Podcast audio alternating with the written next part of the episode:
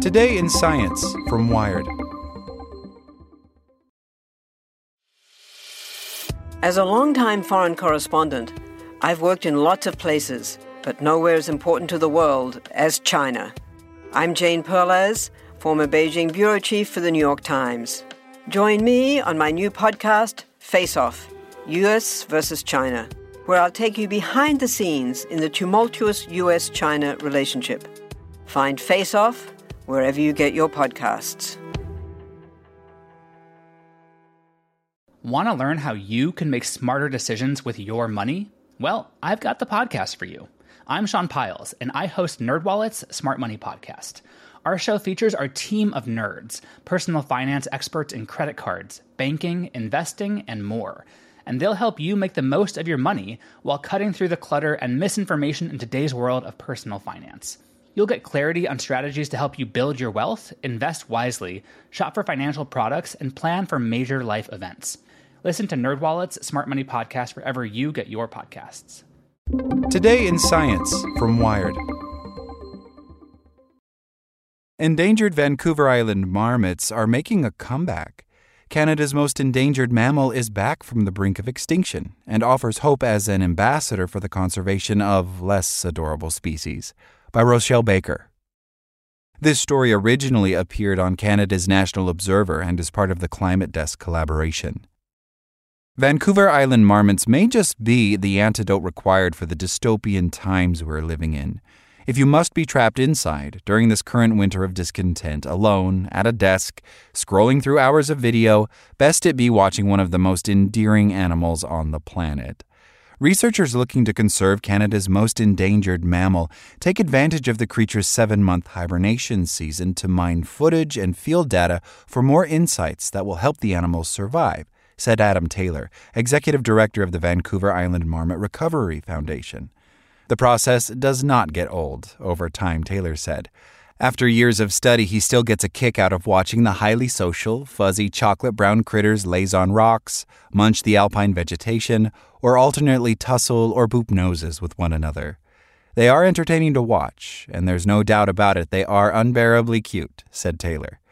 The biologist describes the marmots as a good gateway animal to hook people into caring generally about the conservation of species at risk. They are really good ambassadors, Taylor said of this cat sized member of the squirrel family. I hope somebody discovers the Vancouver Island marmot and then finds this world of other endangered species that also need our help. But for all its cuteness, the Vancouver Island marmot is a role model in resiliency, Taylor added. Despite enduring a harsh climate, challenging conditions, and changing habitat due to the impacts of human activity, the marmots represent a potential good news story that illustrates the possibility of bringing a species back from the brink of extinction. The critically endangered species has gone from a low count of just 30 wild marmots living in a handful of locations in 2003 to approximately 200 living in colonies across 20 Vancouver Island mountains by 2019. Through a captive breeding and release program in conjunction with the Toronto and Calgary zoos, habitat restoration, and monitoring activities, the Foundation and its partners have seen the Vancouver Island marmot repopulate areas where it was completely extirpated, Taylor said. The last two years have resulted in a combined population of more than 100 pups born in the wild, he said. So, to that extent, yes, we've had success, Taylor said. I think there's reason for real optimism. We have some science and some modeling that is demonstrating that we have an approach that can bring this species back. But he was very cautious about labeling the recovery effort as a definite triumph of any sort. Are we done? No, no, we are not done, Taylor said. If we walked away today, the species would absolutely fly back into extinction very quickly. The Vancouver Island marmot population is still growing slowly and is extremely vulnerable to predation from wolves and cougars that can more easily access colonies along the logging roads puncturing high alpine forests. And the ever present danger of starvation during or following hibernation is being exacerbated by climate change, as the snowpack drops and spring melts quicken, limiting the supply of vegetation the marmots rely on, he said. A colony's ability to rebound after any significant population loss can also be hindered if the animal's travel routes to each other's communities are severed or disrupted by industrial activity or projects, Taylor said. The Foundation must still assist the marmots to boost their recovery, he noted. Just before and following hibernation, the Foundation provides the marmots, which can lose one third of their weight during their winter snooze, with supplemental vegetation biscuits to fatten them up and improve reproduction rates. Plus, the captive bred marmots are subject to a sort of halfway house approach when being released into the wild. They appear to have a better survival rate when they are released on Mount Washington and its attendant ski runs for their first year in nature, before being recaptured and released into more challenging environments in areas such as Strathcona Park, Taylor said. The practice seems to condition them to a natural environment and has boosted their survival rates fivefold, he said.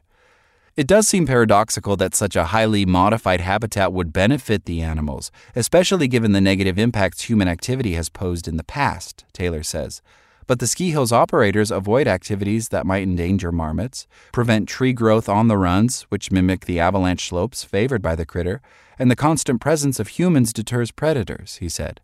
Hindsight is 2020, but if you look at a ski hill, it looks exactly like marmot habitat, Taylor said.